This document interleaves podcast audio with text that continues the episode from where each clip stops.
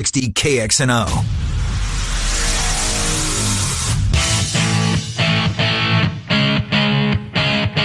Ken Miller, Trent Condon.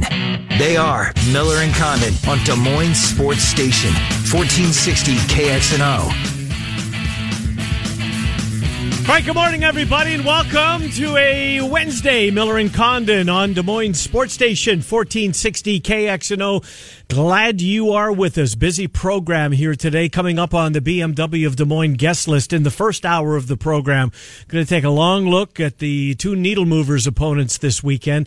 Iowa State, Texas Tech, Chris Level, uh, RedRaidersports.com, but uh, more well known, I would think, uh, now as the uh, analyst uh, on the radio broadcast for both football and men's basketball. Chris Level previews Iowa State, Texas Tech coming up here at the bottom of the hour. He'll be followed by Tom Dienhart, a uh, longtime college football analyst, whether he be at the Sporting News or the Big Ten Network or now at the rival site for Purdue. Gold and Black Trent that sounds right. Black Illustrated, maybe. Yep, yep, Probably should get that before we uh, welcome Tom to the program.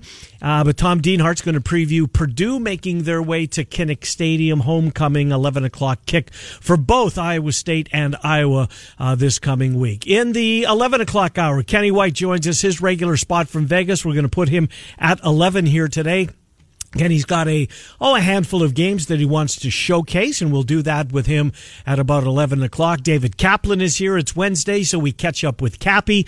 We're going to switch things up a little bit. It is, after all, football season. The Bears are in focus, and we'll start with the Bears with Cap. Uh, he's brought to us by Centurion Stone of Iowa, centurionstoneofiowa.com. Uh, grateful to them uh, for making this possible. And then Bill Bender in his regular spot on a Wednesday, the Sporting News' national college football columnist slides on in here as we will finish out the program. Speaking of being finished, the Redbirds are exactly that, Trent. I stuck with the game the entire way. Um, you know, tempted to flip it to something else when it, that that first inning was just disgraceful. Mm-hmm. If you're a Cardinals fan, you've I, I wonder how many in disgust just flipped it off. Got to be a lot. Had to be a lot. I mean, talking about setting the game back defensively, whether it be Ozuna, who's got to make a play on that baseball, mm-hmm. Martinez and Wright and Wong letting the ball drop between them, uh, the fact that they couldn't hit the baseball. They hit a buck thirty as a team in the NLCS. A buck thirty. That seems high. yeah, okay, it does kind of. yeah. Uh, they were they were inept. Uh, just uh, just just atrocious offensively in the series. And uh, so the Redbirds go home. The Nationals, who were, did I hear on the broadcast? This can't be right. Brian Anderson is really good. May the something, third week of May, they were 12 games below 500. 19 and 31, been, right? yeah. 19, 19 and 31. And here they are representing the senior circuit in the World Series that starts on Tuesday, regardless of what happens. Mm-hmm. World Series starts on Tuesday night and it will start in the American League City, regardless if it's the Astros or the Yankees. Uh, we know that there won't be, um, we won't see the Nationals until Tuesday, as that's the, when the World Series begins. Uh, games one and two in the AL, games two, three, and four shift back to Washington uh, for six and seven, if necessary, uh, finish things out. So we uh, we now know the uh, Nationals will represent the National League. Um, Hope people jumped on with me in March.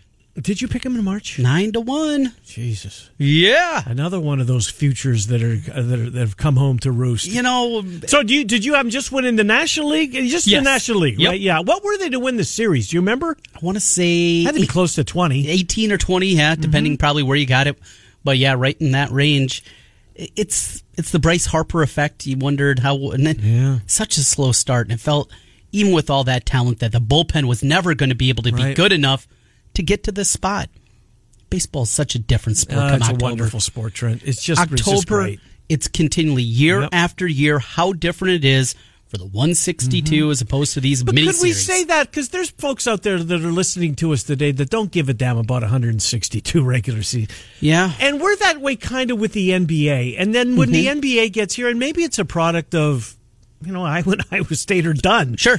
Um, and, and we're looking for some, but we both love the NBA playoffs, yet it would take something extraordinary, maybe, to make an NBA game your focal point of your evening viewing. Fair to say, it is oh, absolutely. I, I'm the same way, and I would much rather. I mean, you, look at NBA the way they're kicking off. You got New Orleans in the first game against the defending champion Raptors. That's the first game on TB, TNT, followed by Clippers Lakers. Mm. I'm interested by those. Yeah.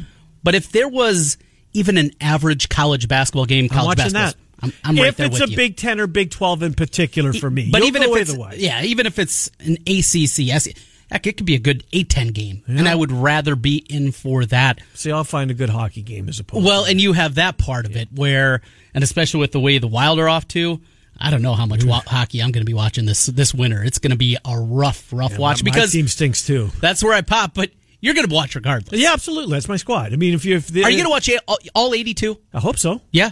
I mean, I I, I um, tried last night and were just atrocious for the second straight night. I deleted it before it was over. We're talking about the Winnipeg, Jets, not the. New York Jets. They're hapless too, although they beat the Cowboys somehow this week. Monday Night Football. Monday night football. Anyways, yeah, that's um. And what do we got this week? Monday night Jets. Uh, Jets That's what it Patriots. is, yeah. Jets Patriots coming up this week. So um. But MLB is you're, you're back to your point. Mm-hmm. It's, it's just so damn good in the month of October, and I wonder if there's people out there that, you know, that wow, well, you guys can't watch the NBA yet you love it in the playoffs. Anyways, it was terrific last night. Uh, the Cardinals just anemic offensively. Um, they've got a lot of questions in this offseason, as most teams do. I don't know how they're. You know, they got Matt Carpenter for another year. Boy, he had an opportunity last night. Bases loaded at eighth inning. Uh, the go ahead run, the bat in his hand, and, uh, you know, takes uh, strike two. Two fastballs went right by him, and then just a, you know, weak ground ball to second base. But it was um, essentially over in the first inning. Give him credit for coming back and at least making a little bit interesting as the game went on.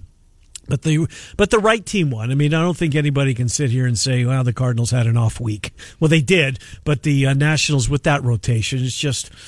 Trent, you know what we're on the precipice of, right? We're on the precipice, perhaps, of maybe as good of pitching matchups as we've seen. And I don't claim to have the history at my fingertips, but think about what we possibly could see if it is indeed Astros. And Gerrit Cole was not great yesterday.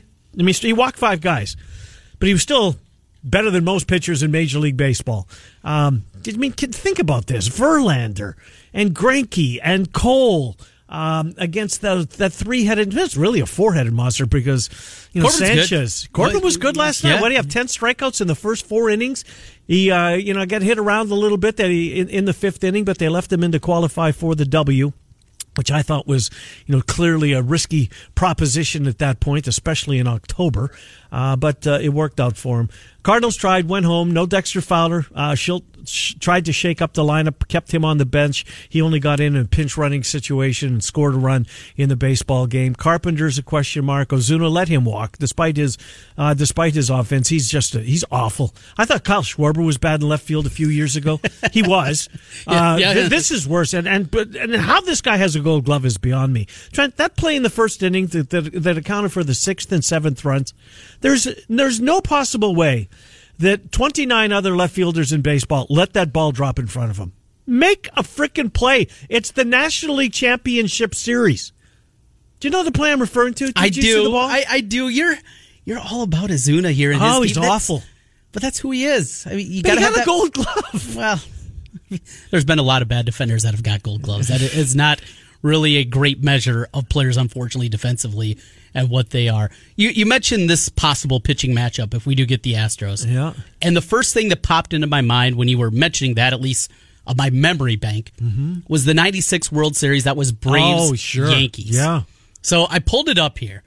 Game one starters. This should be good. I can't wait to hear these. John John Smoltz against Andy Pettitte. Wow. Game two, Maddux against Jimmy Key. Jimmy Key was good with the Yankees. Yes, he was. Game three, Tom Glavine opposite David Cone. David Cone, terrific postseason pitcher. And then game four, Steve Avery against Denny Neagle. Eh, That's game four. but still, I mean, when we look back in, well, Had Neagle was- left, was Neagle already come and gone from the Rockies? Because he signed, I think, a hundred million, right. right? Yeah. I think when they were first came into. Anyways, yeah, no, yeah. The, um, but Avery Neagle, a couple of lefties. Boy, those Braves had some pitchers. I checked that. It, Neagle was actually with Atlanta. Avery was pitching out of the bullpen. He took the loss that Okay. day.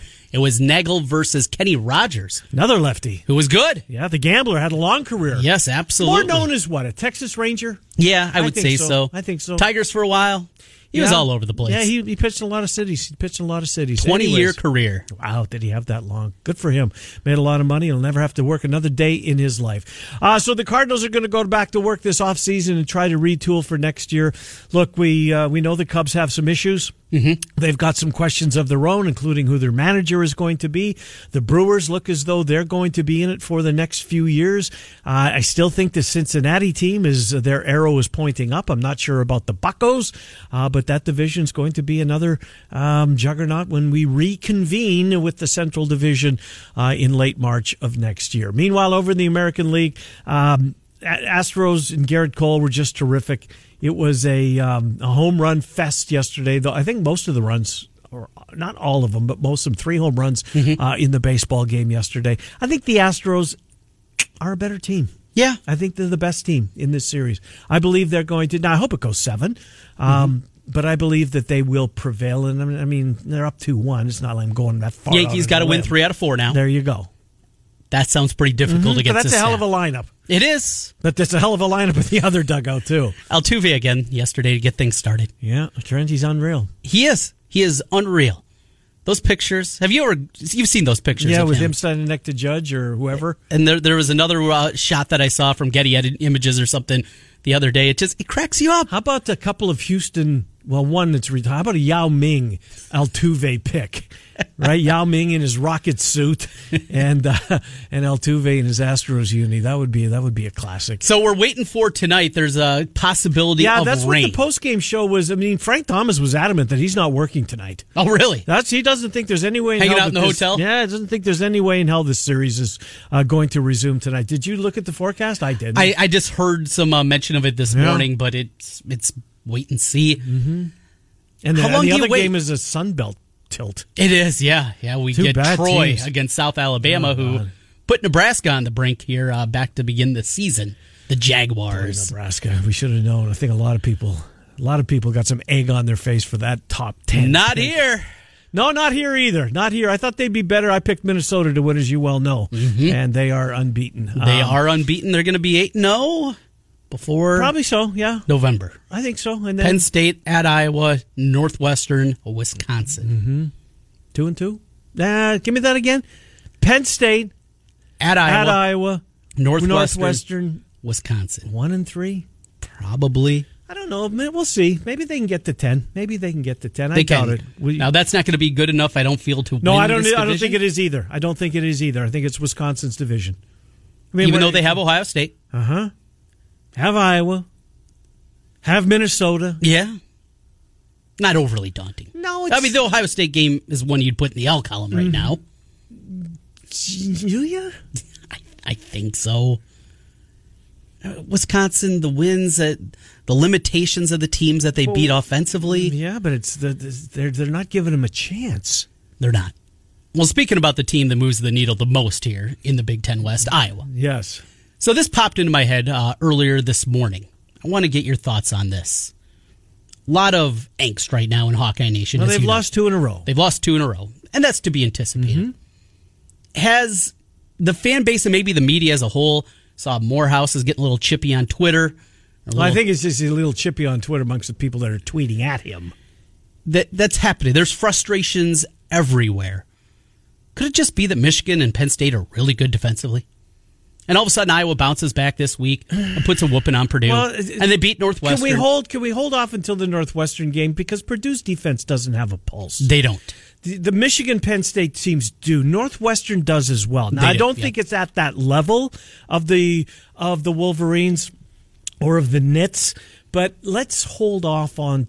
I mean, it's it's it's a good theory, And you would think that uh, that Iowa should be able to do some business this week. In fact, if they don't, then I think the red flags really go up pursuant to this football team. But I'm not giving up on them. I don't think. I mean, I, have seen that, that, that it's you know the players, and of course they're going to say this. Their goal is still to win the Big Ten West. Mm-hmm. I don't think there's any. I don't think there's a shred of uh, that being realistic at all. I just don't see that's going to happen. I think Minnesota's going to give you all you want. I know Wisconsin is.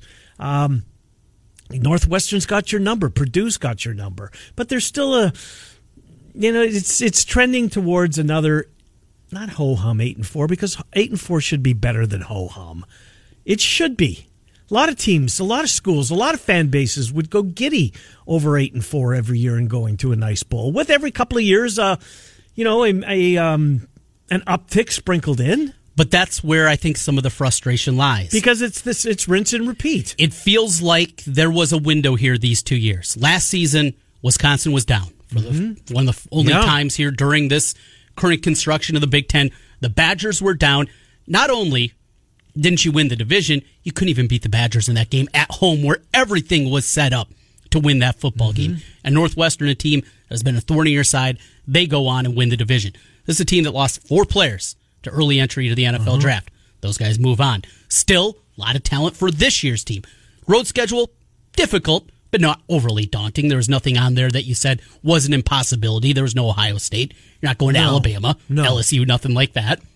And even with that, you have an All American defensive end, a three year starter back at quarterback, two offensive tackles that are going to be taken in the NFL draft. Mm-hmm. Everything looked there, and you're going to go eight and 4 mm-hmm. once again.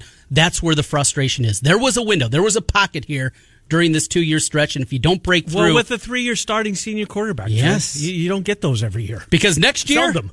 You're not going to have no. those tackles. You're no. not going to have Epenesa. You're not going to have Stanley. You're going to have a new quarterback. Mm-hmm. And by the way, your crossovers next year: Michigan State, Ohio State, mm. Penn State. Mm. Good luck with that. Mm, mm, mm, mm well, it does seem like this is a pretty important year when you put it that mm-hmm. way, uh, and yeah, there it's it's not going to happen, Trent. Because that those eight and fours that are ho hum might turn into a six and six or five and seven. Yeah, God forbid the following year. Sign for eight and four next year, right? Yeah, I, I get your point that that that seemed like they this was an opportunity to make some hay, right? Mm-hmm. That this was to have one of those special just years. to have one, and it started certainly. Look, we didn't think they'd beat Iowa State. We both picked Iowa State. Well, did, or did you come around at the end? I, I think did, you yeah. did. You took the Hawks at the end, but in the offseason, I didn't budge. I, I still took uh, I took Iowa State to win the football game this year. Uh, it went Iowa's way, um, as, as we all know. And these last two, I just think it's a product of back to back losses, Trent. I really do. If mm-hmm. there would have been, if they would have lost to Iowa State and then beaten Michigan in Michigan or lost Iowa State in one list last week, I don't think that the vitriol uh, would have been as noticeable, perhaps. But because it's been, you know, you got to go back to September to find their last win. There is some pretty damning numbers, Brian Ferentz, against even solid defensive teams, too. And that's frustration this team offensively, for the most part, looks a lot better than except they did under Greg the, Davis. Except the guards. Oh, you're right, right. right. But and as a whole, offensively, over the, over the last three years, the marriage of Greg Davis, what he wanted to do with the horizontal passing game and the zone blocking scheme, it was a marriage that was never going to work. Mm-hmm. Never at a high level. Were you ever going to expect that offense to be explosive? You've seen that at times out of Iowa under Ferentz, but against these good teams, short of the Ohio State game a couple of years ago, that's it. I mean, not only are they losing these games, and it's well, the defense has to play t- perfect to win the game, but they're not doing anything. They're not moving the football at all. Illinois was able to move the football with a third string quarterback last week yeah, against that Wolverine defense. Right. And Iowa can't do anything. They can't dial anything and they up. were right in that football game till the fourth quarter. Mm-hmm. Trent Illinois was. Yeah. In fact, came back in that football game to make it one, and then uh, it got away from him at at the end. I don't know. I'm I'm not the biggest Nate Stanley guy. And you used to be. It's just it's you're not seeing the steps that you would think, right? You would think you would see incremental improvement mm-hmm. throughout his he still misses way too many guys. I've said all along he's going to get an opportunity to play in the NFL mm-hmm. just because of his size, right? Arm strength. Arm strength. I don't know if he's going to. He's going to be drafted He's going to be developmental six round yeah, pick. and and probably going to be on a practice squad or something like that, Sure. and maybe bounce around to a number of teams before. It's just, would you want? I mean, would you want him as your quarterback? No, no, no. I, I do not want to see him in Chicago as much as I do not believe in Mitchell Trubisky. Right, but that that that that's uh, wide open that slant that he couldn't even hit Smith from five yards. Maybe it wasn't even that. Well, he dropped back a couple of steps. He so did, yeah. probably. But I mean, and those are just those are routine for a senior quarterback and, and that's played in big games in the. And I'm not putting the entire. He was running for. Well, he wasn't running for his life because he's not going to run anywhere. but you know what I mean. I mean, he had guys coming at him. Ooh, he saw those dudes in his sleep because that offensive line gave him the interior of the offensive line, and I don't think it was Linderbaum uh, a couple of times, but certainly the guard play left a lot to be desired. Uh, conversely, Iowa State with Texas Tech, we got Chris Level coming up here in ten minutes to to preview that.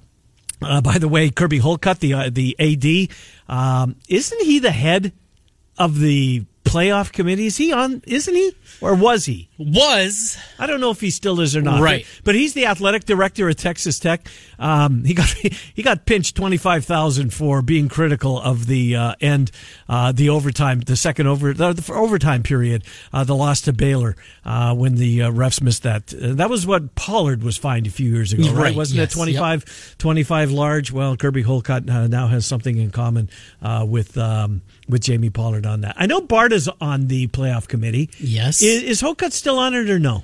Do you know? let's find out here. You're better at Google than I am, Trent. Bart is on it for sure. He is. What is he going to add to the conversation? You think?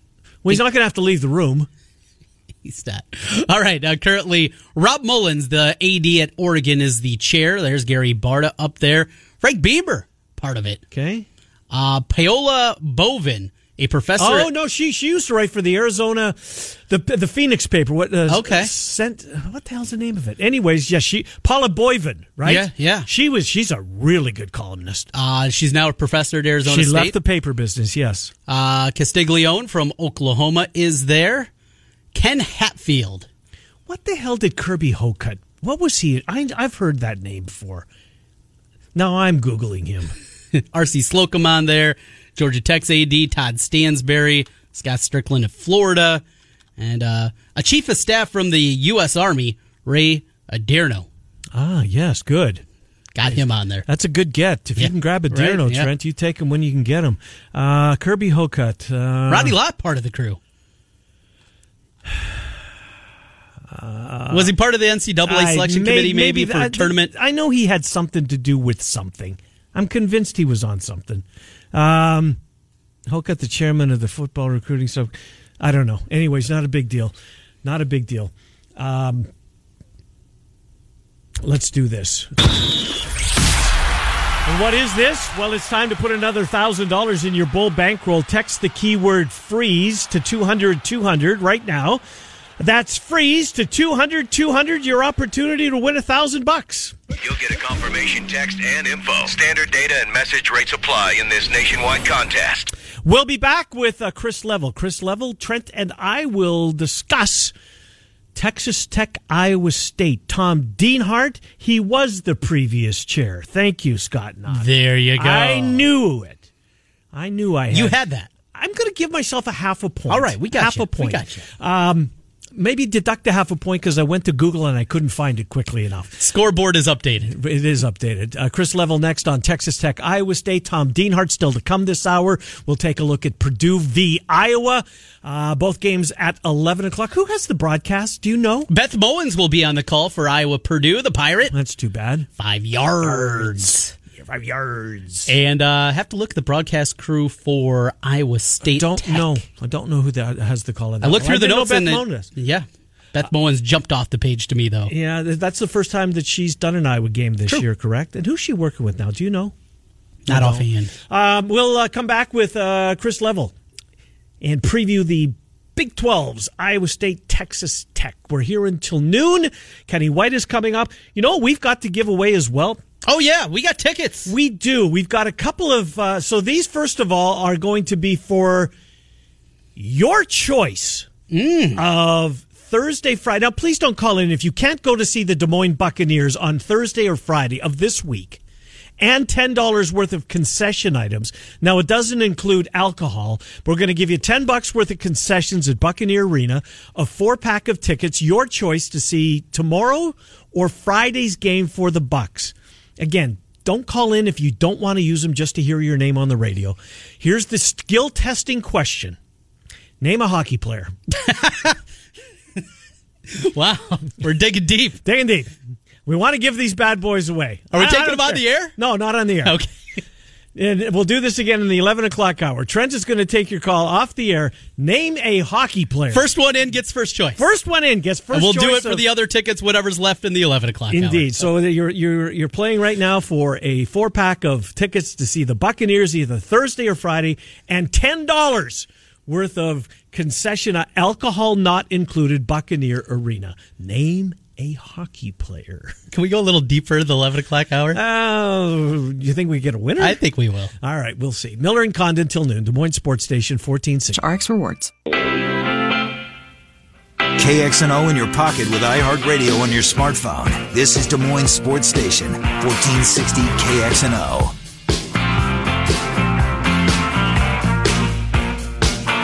All right, welcome back, Miller and Condon, Des Moines Sports Station, 1460 KXNO, with you until noon. 15 minutes. Tom Dienhart will uh, preview Purdue versus Iowa uh, as they kick off at 11 o'clock, exact same time as they will be kicking the ball off uh, in Lubbock, Iowa State on the road, taking on Texas Tech. Texas Tech uh, still smarting from the uh, just egregious call uh, in overtime. Chris Level joins us, color analyst for men's basketball and football, RedRaidersports.com. Chris, uh, great to talk to you again. Uh, Trent Condon, this is Ken Miller. Good to talk to you, Chris. How are you?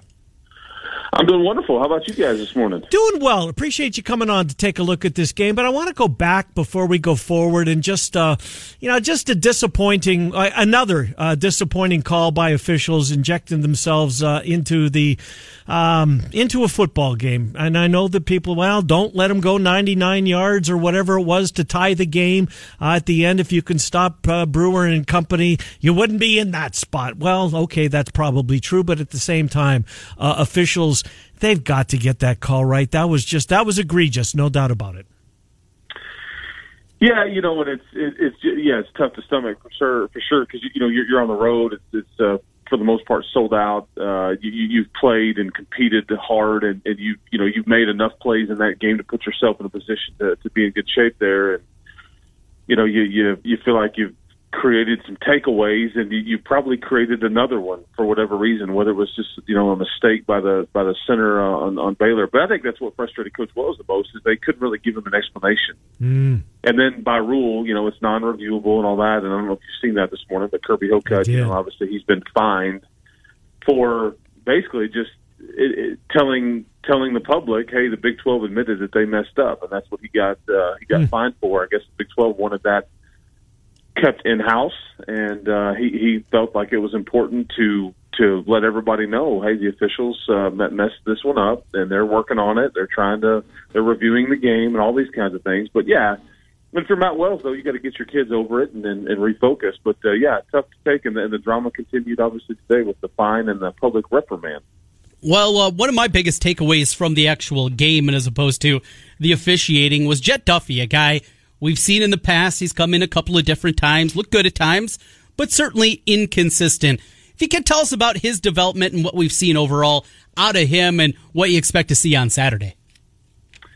Yeah, it, it was uh, not a good feeling uh, watching Alan Bowman uh, leave the field in Tucson, uh, kind of holding his arm again. Got got you know hit late and and leaned on, and you, know, you find out a day or two after that, you know he's going to be gone for a while, and it's kind of the same story that uh, the Red Raiders and, and their fan base had to deal with last year. Because if he's not hurt last year, Cliff Kingsbury's probably still the head coach here. Uh, as crazy as is, you know, then you just Kyler Murray's not playing for Arizona, and on and on we go. But um, you know, I, I think Jett seems older. He seems a lot more uh, mature, and I think he he just he he seems uh, poised. I guess is what I'm trying to say. I mean, we we've been impressed around here the last two weeks because I, I, got to be honest with you, I'm not certain that I knew that he was capable of, of performances like this, but. it's just I think what you see is a young man that's just kind of grown up, learned from some past experiences. I mean, he's a junior. He's been he's been in around this program for years, and you know, including a redshirt year and all those things. And I think he's just kind of settled down and, and seems. And they're not trying to put too much on him, but he's his his issues were always ball security and just making in, in decision making, and and I think he's avoided that uh, for the most part in in the two starts. And obviously Baylor got they forced him into a couple interceptions. One of that was on the receiver, and the other one was on Jett. But I, I think that he's given his team a chance to compete, and he's thrown for about what 800 yards in the last two weeks, and uh, you know, and, and, and made quite a few plays. He could beat you with his legs, and, and so I'm kind of see kind of what this looks like going forward with him. Uh, Chris Level uh, is our guest. We're taking a look at Texas Tech, Iowa State, 11 o'clock. FS1 has the television coverage for uh, that one uh, coming up on Saturday. Well, defensively, Chris, in the uh, when when I've seen uh, Texas Tech play, and I saw the, you know, I saw a lot of the Oklahoma State, the the win over Oklahoma State, and certainly last week against Baylor, and the guy that a couple of guys jump off the television screen, Howard coming off the edge, and then of course Jordyn Brooks, number one. Brooks Brooks is having, I, I, I mean, correct me if I'm wrong, but boy, oh boy, he's having an incredible senior year. Both of those two seniors going out the right way and leaving an impact. Yeah, they are. Uh, they're really good uh, in the front seven. We haven't always been able to say that. Obviously, they're they're older. There's some depth there, um, and and I think yeah, you're right. I mean, the, the stack of uh, scouting, you know, NFL business cards on Keith Patterson's desk with guys coming through the offices asking about Jordyn Brooks is at a, the last time I checked with Coach Patterson, it was about 25 or 26 hmm. from different teams of, of the 32 that, that are asking about number one. Yeah, he's certainly have a, having a an unbelievable. And, and, and think about his task in the last month. He's been asked to, to play middle linebacker and basically spy Khalil Tate, Jalen Hurts, um, Sanders. Uh, yeah, Spencer Sanders, and then Charlie Brewer, and now he's got Brock Purdy. I mean, that's I don't know if anybody's going to have a stretch like that and ask with that, that, but he's done really, really well, and it hasn't been perfect, but he makes plays. He, he's if you get in his general vicinity, he, you're, you're more than likely coming down, and he's just a good tackler and playmaker. And in the game he had versus Oklahoma State, maybe a game we, we may never see around here again. Just individually, I mean, 19 tackles, three sacks, four tackles for loss, a forced fumble. I mean, mm try that one on. I mean, mm that's just you just don't see those kinds of performances uh, individually from a defensive guy. But um, yeah, and, and they created eight takeaways in the last two weeks, which is uh, something that Keith Patterson is very, very big on, and and that'll be no different this Saturday. Matt Wells in his first season at Texas Tech, certainly a big change there from Cliff Kingsbury, a beloved son that just never could break through with the Red Raiders. Thoughts on him? I saw he picked up a, a, one of their big quarterback prospects for the 2021 class. Feels like there's some positive momentum certainly building there with Matt Wells.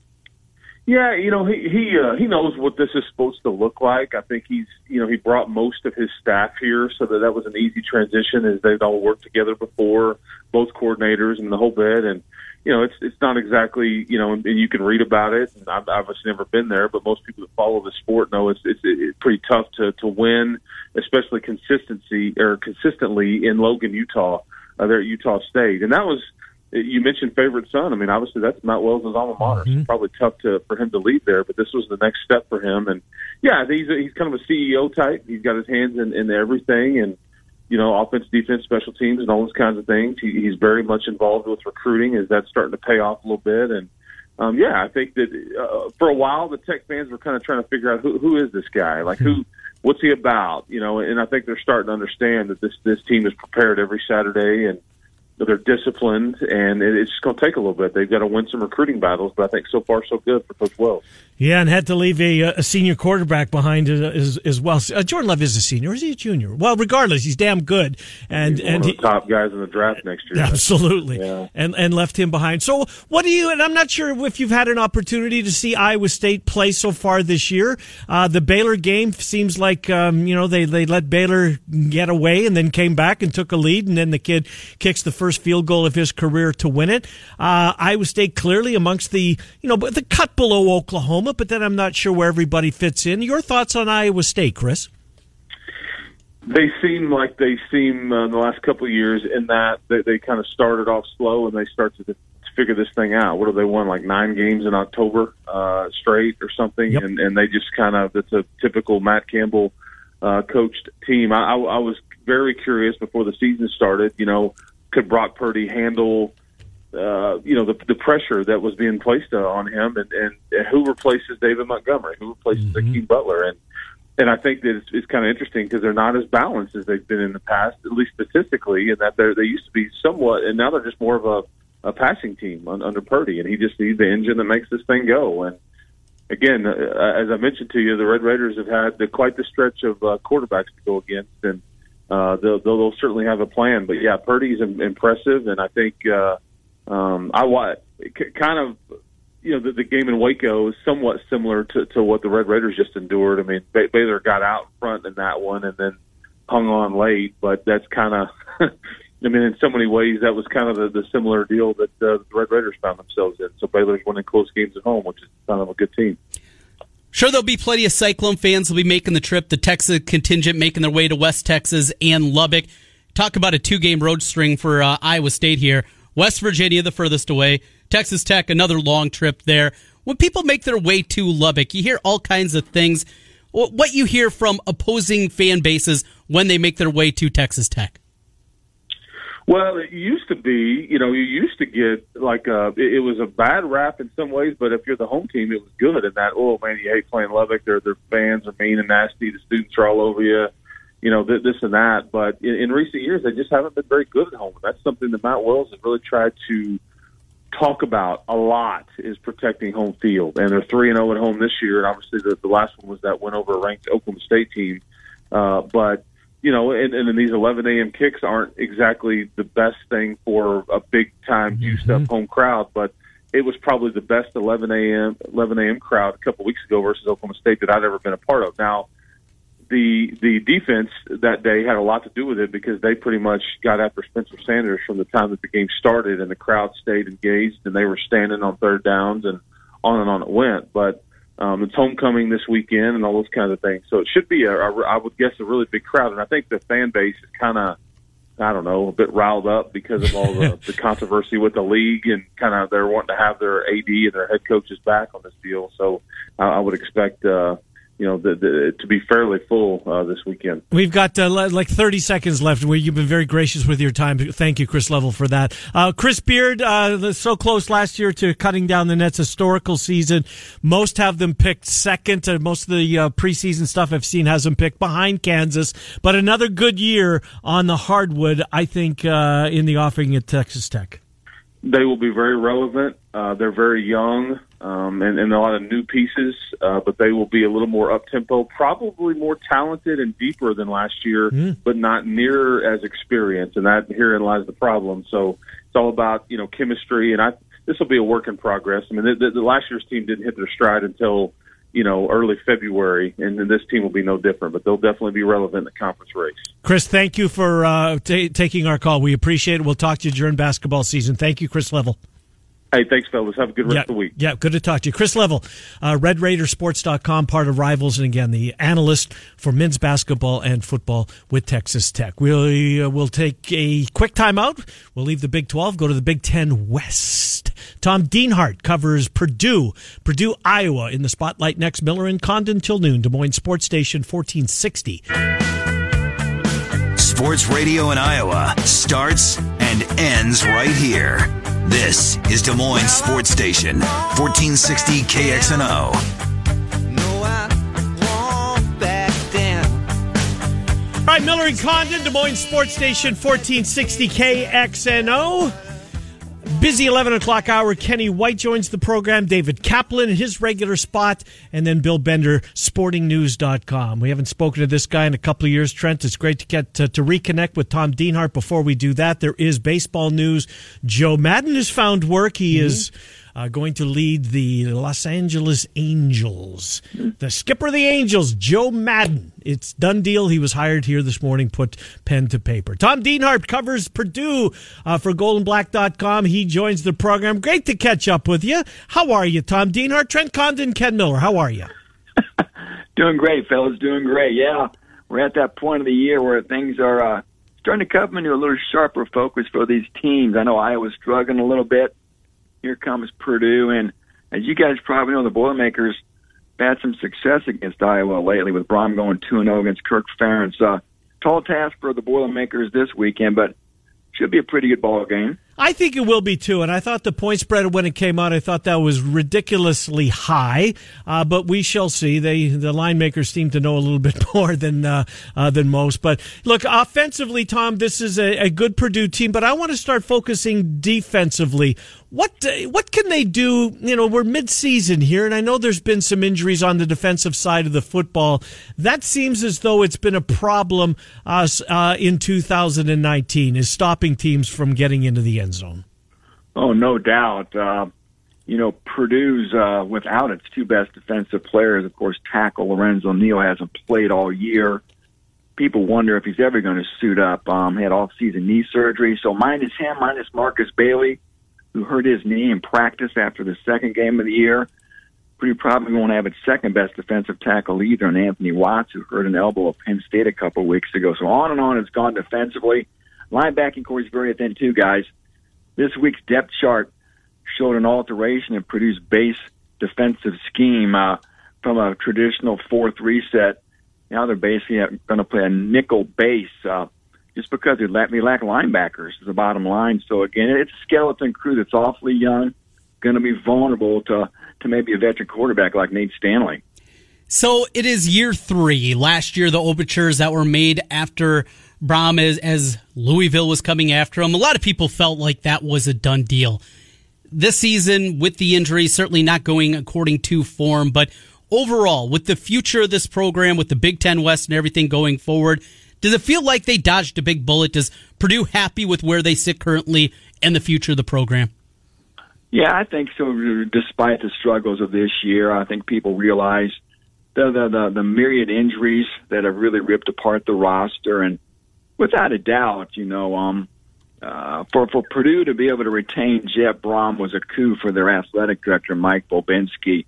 He said as much. I mean, if Purdue would have had to hit the reset button after two years with Brohm leaving, would have really set things back for an athletic department that needs this program to succeed.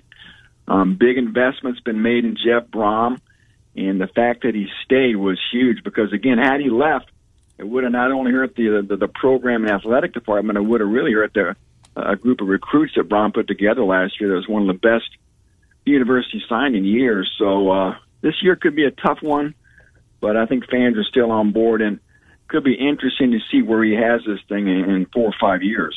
Well, and they certainly committed to sp- spending a lot of money, as you know, Tom, uh, renovating Ross-Ade Stadium. It's one of the older stadiums, I would have to think, in the uh, uh, in the Big Ten, and they're going to uh, inject hundreds, over hundred million dollars in uh, in in upgrades there. But I want to talk about the quarterback position. So it's good to see that they're on firm footing. Uh, the quarterback position, Sindelar, seemingly, boy, it's too bad. He just can't stay healthy, and when he's on the field, you can tell why they they like him. But he's you know he hasn't been able to stay healthy. Conversely, Jack Plummer, big dude, doesn't run around a lot. Some people reminds him of Nate Stanley. Do you see those comparisons? And tell us about Plummer. Yeah, a little bit. Six foot five, two hundred twenty pound redshirt freshman from Gilbert, Arizona, suburb of Phoenix. Uh, you know, Jeff Brohm has been high on him since he signed him, and now he's been thrust into duty a little prematurely. Had some rough patches early on, went against some tough defenses like TCU and Penn State, but last week, a watershed moment, 420 yards passing, three touchdowns. A smart kid, uh, despite being that big, he's pretty nifty. Can extend the play with his feet, pick up yards if need be, downfield, tucking and running. Um, he doesn't have a real rocket arm. That's the one thing Brohm talks about. He would like him to step up and deliver the ball with a little more velocity, and I'm not sure if he has it. He does not have Elijah Sindelar's arm strength, period. But again, Plummer brings a lot of other things intangibly and physically to the game. He's only going to keep getting better, guys. Uh, of course, he won't have his best whip in the ball, right? Rondale Moore is still out. He's not going to play Saturday, but keep your eye on number three, David Bell. Bell, Yeah. the true freshman wide receiver. And they, they have an NFL tight end, I think, too, and Brycen Hopkins, number 89. Yeah, Hopkins was a lot more active in the game that uh, the game against Maryland. And you mentioned Bell, true freshman as well, correct? The true freshman that's really starting to come into his own. Yeah, a guy I think Iowa recruited pretty heavily out of Indianapolis Warren Central High, uh, 6'2", six three, about 180, a long strider, can go up and get the ball. And uh, yeah, he's a true freshman. Was rated by a lot of people as the best player in the state of Indiana last year. So he's lived up to the hype and had to step up with a uh, wide receiving corps that's had a lot of injuries. He talked about Moore, of course. Uh, Jared Sparks is a junior who's probably not going to play. T.J. Sheffield. So again, David Bell's really stood up and delivered and become one of uh, Jack Plummer's favorite favorite targets. So Jeff Brohm has dominated Iowa the last two years. There's just the offensive scheming, the game planning. They find a weakness and they've been able to exploit it against Iowa the last two years. It feels like really contrasting styles. Iowa's about this is what we do. We're going to try to out execute you. Purdue and what they've been able to do the last two years against the Hawkeyes, we're going to do something that works well and we'll keep doing it until you can find a way to stop it. No secrets to who you are at this Right. season, right? Yeah. You can't change your stripes. Iowa knows. Iowa fans know. Purdue fans know. Brohm's going to take shots downfield. Yeah. Uh, we saw that, especially for your fans in 2017 when he struck late Yeah. some big touchdown passes. So they're going to do it again.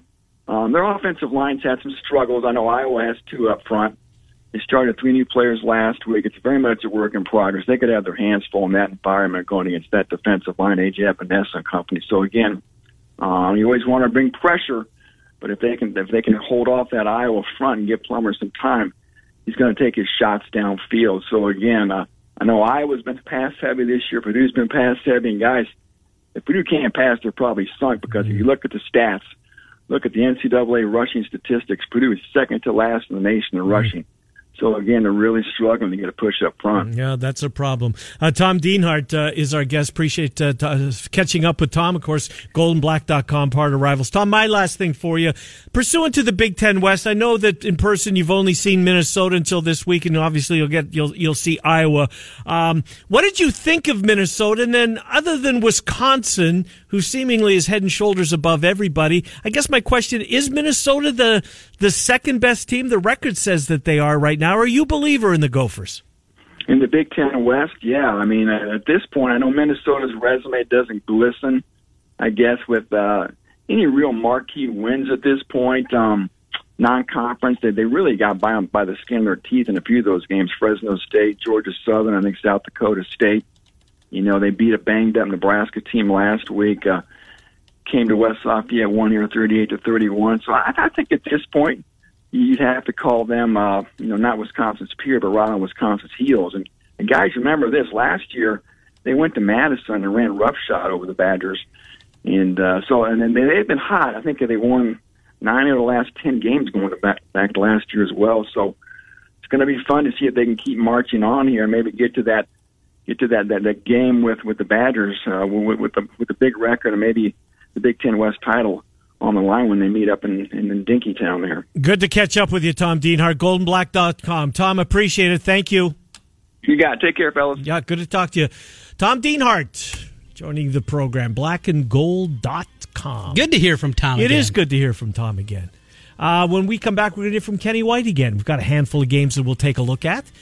David Kaplan, his regular spot. Now, we taped Cappy before the Joe Maddon news came out. We tape Cappy every morning because since he's on the air exact same time we are. Not that that would have made a difference, I don't think, Yeah. in our conversation. A lot of Bears. A lot of Bears. Cappy coming up, so is Bill Bender. We're back with the 11 o'clock hour. It's Miller and Condon, 1460